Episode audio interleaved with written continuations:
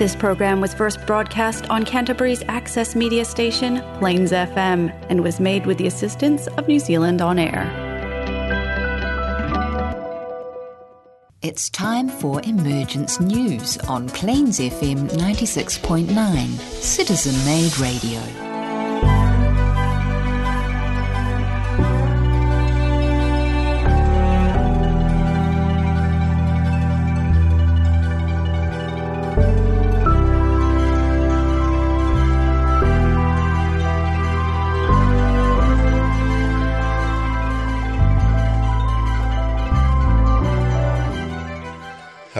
And welcome to Emergence News, coming to you from Plains FM, Christchurch, New Zealand.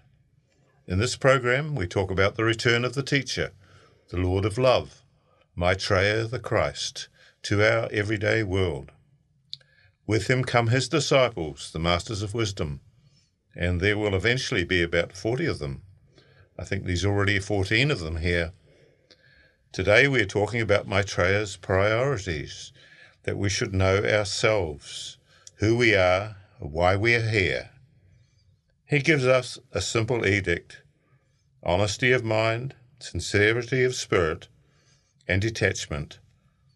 These are the tools that we need to use to become self aware and also to have God awareness as well. But first, we will ask Shafia and John about their focus today.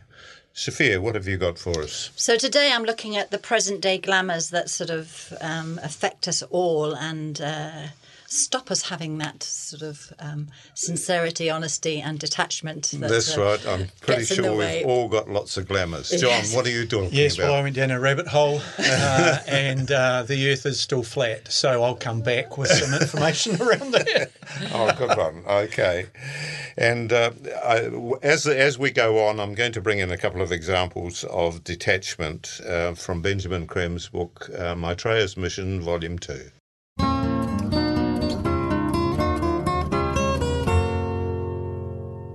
Okay, John, what have you got for us there? All right, listen, um, we talked about the topic and I started down a pathway of investigating. Oh, what a very big word that is, uh, for not much of a thing, really. Investigate, such a badly used word nowadays, is it? Who do I think I am, right? Anyway, the idea, I started to think about the idea that belief is a glamour. In other words, what you believe is often glamour or illusion. I know, Shafia, you're going to tidy up some definitions around that. Mm-hmm. Anyway, not real, not the truth, just your belief, just created or found or heard or picked up or guessed at. Uh, here's how I started. I have often tried in my life to make a list of what I know versus what I believe. Try it. What do you actually, actually know beyond any doubt, beyond any scrutiny? What do I know? Cold, hard no, for sure, without a spirit of doubt, beyond scrutiny mostly I come up with the sun rises in the east and sets in the west. And that's in the southern hemisphere, mind you. Really, when you think about what you actually know beyond doubt. Once I've got that very small list of what I truly, truly know, everything else that permeates my life is belief. It's belief because I don't know it for sure. 100% know it. Therefore, it's something I believe. It is unverified. It's an unverified belief. If I can't take an idea or a thought or a belief out of my head and give it to someone else to prove them beyond doubt its veracity, it's the truth, then it has to fall into the belief box. So even if it exists in my mind, even if it exists in my I know box, if I can't prove it to another person beyond doubt, then I have to put it back into the belief box, right? So, where does belief exist? And I'm going to suggest to you it exists in the past. We return to the past, to memory, to access belief. Here's an example racism is a belief stored in our memory. We search our memory when confronted with certain images or ideas or people or places, duck into our memory and come up with racism planted there by others often, given to us by others. There is no gene for racism, no gene for hate. an external idea that massaged our fear at a certain point in our lives, and so it stuck. Racism is a belief that can only exist in memory, because in the present it doesn't exist. If you are able to observe without condemnation, one of my favourite quotes from Krishnamurti, then you don't access the past, you don't access your memory, you stand and be in the present. When you observe without resorting to memory, there is no condemnation. Our conditioning exists in memory. In the past, in the database of our mind. If you don't access it, you don't have belief then, as the sages say, you are able to see. Maybe that is the only way to know by being present. Therefore, your beliefs should be up for debate. They should be up for negotiation, up for change, up for rewriting, up for dumping, up for cleaning out. Belief is moving on through. Belief needs to be held with detachment. Honesty, sincerity, and detachment practicing those skills frees us from madness. And I believe, Peter, you're going to maybe revisit for us honesty, sincerity, and detachment at some point. Yes, that's right, John. We've got a couple of um, examples here from Benjamin Creme's work. Fabulous. Mm. Knowing, now if I go from my belief box to my knowing box, knowing is not up for debate. It has nowhere else to go. It stays because it's true. And sometimes it can't be discussed. Sometimes it can't be shared because knowing often insults belief. All right, so recently I have encountered strongly held beliefs that were opposite to mine, unshakable beliefs, potentially violently held beliefs, beliefs that, when challenged, produce concerning levels of defence from the other party. In the face of that, I retreated to my beliefs. Mm-hmm that safe, warm, and comfortable sanctuary that I've created, my beliefs. In doing so, I came up with, from my database of memory and belief, the sword of cleavage. I'm going to explain that madness that I see in the world. I'm trying to understand that madness that I see in the world. And I got to the sword of cleavage. Now, I've been involved with the Maitreya story for a very long time, but it is belief because I'm not sure I can that I can present it to the world as an absolute knowing beyond doubt. So in my mind, the Maitreya story is something I believe and I'm comfortable with it and I'm comfortable to discuss it. But anyway, I found the sword of cleavage. Benjamin Creme tells us it's the energy of love which creates the sword of cleavage. Cleavage is different, separation, and yet when we understand it, that energy is released to the world by Maitreya, who is the avatar of love. He releases that love into the world and stimulates everybody without exception the good, the bad, the altruistic, the selfish, the greedy, the unselfish, and so on. Everybody is stimulated. That energy itself is purely emotional, it is neither good nor bad. Cleavage. I was experiencing cleavage. I have met some people that I believe now, and I use that word deliberately, I believe are on the other side of the divide of the cleavage, as I see it. See the qualification there? As I see it. What I see is driven by my belief. We here in this studio have shared beliefs.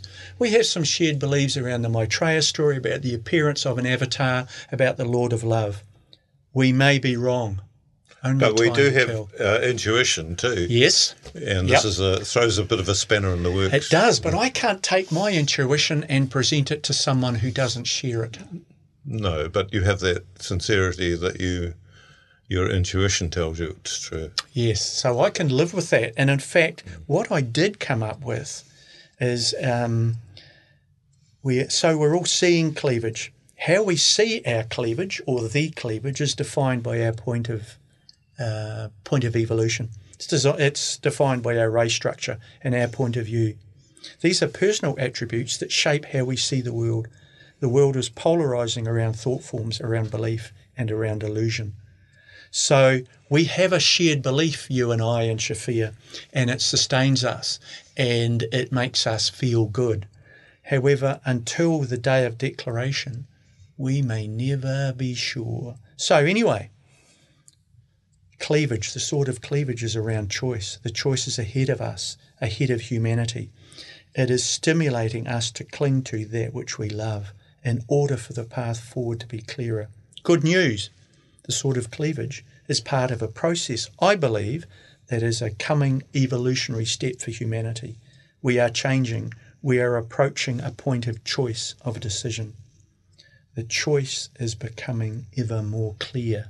The tension is certainly there for Yes. change, isn't Yeah. it? For a, And great change is preceded by crisis.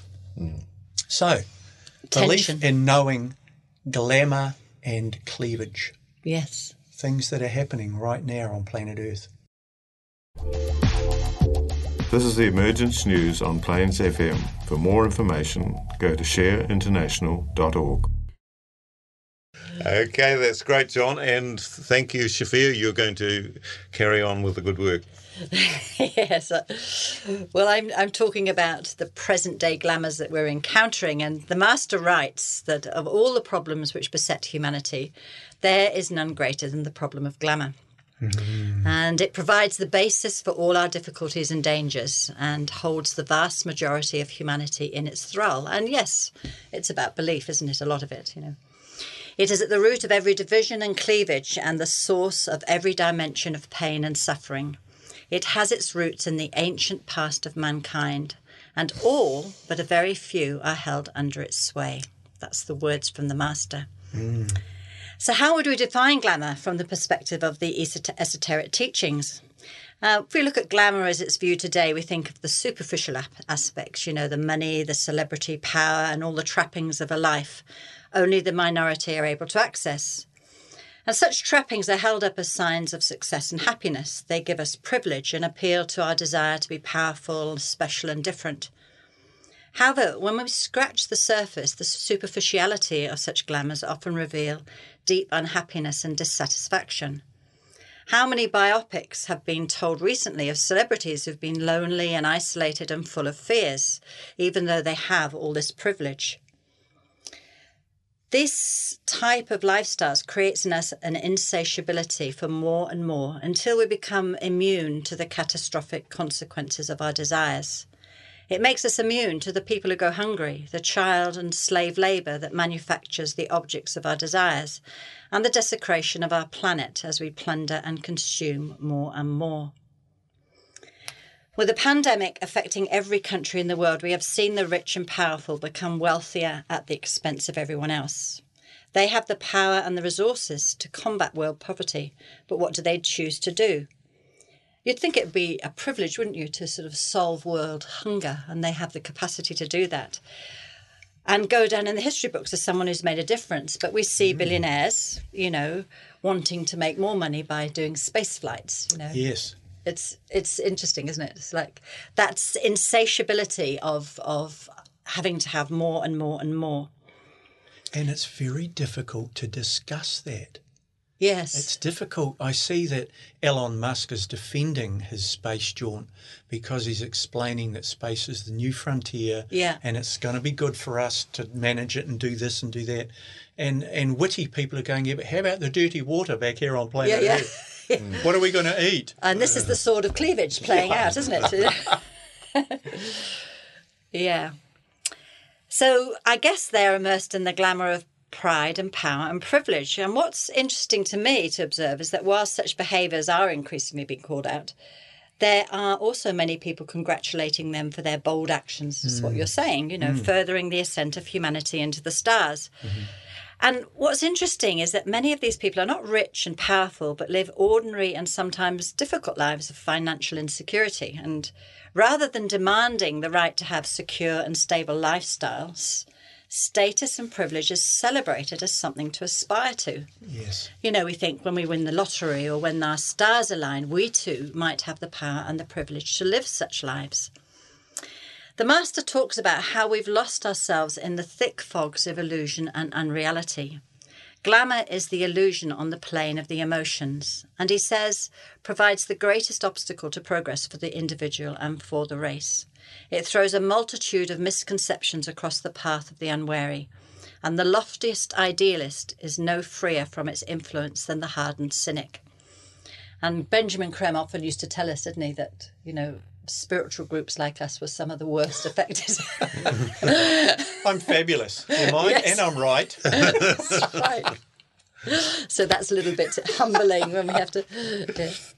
So let us have a look at some of the glamours so prevalent today. I was looking through some of the article headlines from the Share International magazine, and there are a couple of that illustrate some good examples of the prevalence of glamour in our world. And one article is entitled Poverty is a Policy Choice. Now, one of the greatest glamours we are dealing with is that there is not enough to go round. The politicians tell us that they have to make difficult choices to balance the books, maintain e- economic growth for the sake of the nation. I saw this in action in the UK when Jeremy Corbyn, you know, I'm a fan of Jeremy Corbyn, was the leader of the Labour Party, and he brought out a fully costed manifesto which dedicated itself to a living wage for all, renationalising public utilities so that they became not for profit, scrapping student debt, and providing free lifelong learning for all people, including free broadband and a fully supported National Health Service, all of my, Maitreya's priorities. Yeah.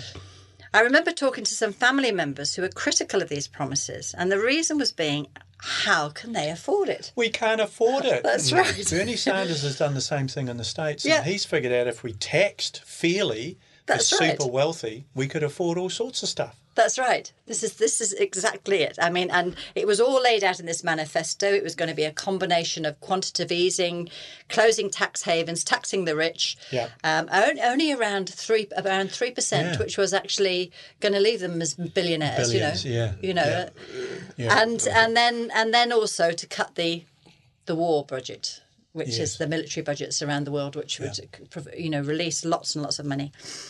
And somehow we've brought into the glamour that there's not enough for everyone, that the billionaires bring the money into the country, so they should somehow be protected um, from the burdens the rest of us have to bear. How is it that humanity is so willing to believe that it does not deserve to have as a human right enough food to live, a secure home base, free education and healthcare? Yeah. It's it's interesting, isn't it? How we just don't think we're worth it somehow. Yes. You know, Yeah. Yeah, one of Bernie Sanders' quotes, which I love so much, is I'm, I'm not quite sure on the numbers, but he says something along the lines of the greatest victory of capitalism is that the guy earning $25,000 an hour has convinced the guy earning $25 an hour that the guy on $7.50 is the problem. yes. Well, That is a glamour. That's right, and this is this is the next sort of example because another title jumped out at me, which gives us a clue as to why this is happening, and it's mainstream media are betraying humanity. Yes. Uh, and uh, Benjamin Creme has always talked about the important role of the media in the emergence of Maitreya into the everyday world. It seems the forces opposing the changes needed for the ushering in of a new golden age are also very aware of how important it is. In fact, the media battles, it would appear, they were in the media battles, it would appear that they're winning the war. Because the media's role is to investigate, disseminate, and educate the public. And it's potentially a noble and important service role that could lift humanity out of the fog of ignorance and confusion. And while there are some media outlets that have some semblance of integrity, they are becoming increasingly rare. And to counteract their influence, independent news outlets are being created. And we were talking about this mm. earlier, you know, mm. that we're needing to have much more different ones. So these independent outlets and individual journalists are having to withstand criticism and attack and persecution if they go against the mainstream narratives. The influence behind the MSM, the mainstream media, understand all too well how to confuse and bewilder minds caught, caught in the fog of glamour. They do this by engaging the emotions. The emotional body is a highly developed in humanity, and when it's manipulated, it becomes an easy target for misinformation, confusion, and division to flourish. Appealing to people's emotional nat- natures, we see the personal attacks proliferating. If someone is not approved of, all sorts of distortions of words and actions are pumped out. Attacks on minor- minority groups give us someone or some group to scapegoat and blame. Grains of truth are manipulated to create fear, anger, and division.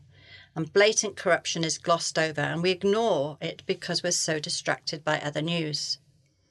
Social media creates a clickbait mentality and an unwillingness to spend the time or energy educating ourselves and to think about what we've learned. And we're seeing this in so many of the uh, reports coming out, aren't we? When our emotional bodies are activated, we react rather than think. And this is why detachment is one of the skills Maitreya says we need to develop if we're going to progress. And you were going to give us a couple of um, Yes, I, I am. Uh, you? yeah, whenever you're um, finished there, Shafira. I'll- yeah. Talk talk about detachment now because this is one of the ones we need to. Okay, well, um, if something is good, pleasant happens to you, you feel happy. Mm-hmm. But if you're not happy before, and you may not be happy tomorrow, so the f- feeling of happiness is not the self. The nature of the self is not happiness, but it is continuous, unbroken joy. This is something that we sort of really don't know about, isn't it? It never changes. Or something nasty and painful happens, and you're miserable have a sense of loss, pain, dis- uh, disillusionment, depression. What has happened to your happiness? Where did it go? Neither the pain nor the happiness has anything to do with the self. The, these are experiences of the man or woman in incarnation, the physical, mental, emotional vehicles of the self. The self itself knows none of that. It has no emotions, no thoughts. It alone is in being manifesting through physical body, emotional structure, mental body. These are the vehicles for the self to experience at this level. When you are detached, the self can go in and out of these at will. It can use these vehicles, but does not get attached to them. Mm-hmm. Or their experiences. attachment is the thing, isn't it? And that's freedom that the Eastern philosophy talks about. Yeah, It's that's not, right. it's not floating off your prayer rug. No. It's Yes. freedom from the known, freedom from the past, Yes. freedom from um, your beliefs and your feelings and your emotions. That's right. I mean, it's not about suppressing the emotions, is it? Mm. It's about actually dealing with them, looking at them, but not being attached to them. Not getting involved with them. Yes, mm. Mm. let them be, observe them. So, Shafia, carry on. So, glamour resides in the notion, he says, this is uh, what the Master says, that man's desires are real and that they have their own intrinsic validity and purpose. Whereas in truth, they are the cause of all unhappiness, no more real and no less transient than the mirage of the desert. And that's very much a Buddhist thing, isn't it? You know, just, you know, this sort of non attachment to, you know, just letting everything go and sort of not being really involved in it. Yeah, let it run across the screen of your mind. Yeah. Yes. Yeah. And of course, Maitreya is the fifth Buddha as well, isn't Yes. he? Yes. He so yeah. obviously, this whole thinking. Gee, there's a reason we keep you around, Peter. Yeah. yes. So he says the answer lies in the shift of focus from the self to the group, in a truer identification with the soul and its relations to all soul. The light of the soul through the agency of the mind is the great dissipator of glamour. And he also assures that eventually humanity will work through this phase and establish a truer perception of reality. The myriad glamours which beset the race today will one day dissolve in the light of the soul. And so we need to connect with our souls. How do we do that? Great. Meditation and service is the right royal road to enlightenment. That's right, yes. So, to finish, here is an example of detachment. Detachment does not mean not being concerned. It means being concerned, but at the same time able to function without the imposition of those concerns on your action. For example, someone who is full of concern, a very good doctor, a nurse, a humanitarian, a Mother Teresa. She concerns herself with the well being of the people, mainly in Calcutta, but also around the world. If she were attached to her response to their poverty and suffering, in tears all the time, sitting helplessly watching them die, she would be no use to them at all. What she has is the concern, the heart response to want to serve, and at the same time the detachment to allow her to do it, to be able to see the suffering and not turn away from it, to experience it as one's own, so intensely as to need to serve it, and at the same time to be detached from one's own emotional reaction. All this information can be found on the Share International website www.share-international.org and also don't forget the podcasts which are available on the Plains FM website. We welcome your comments, questions, and feedback. Please contact us at emergencenews at gmail.com. The opportunity to join our transmission is available Monday and Wednesday evenings and Thursday mornings, which gives us the possibility to do a service meditation in conjunction with Masters.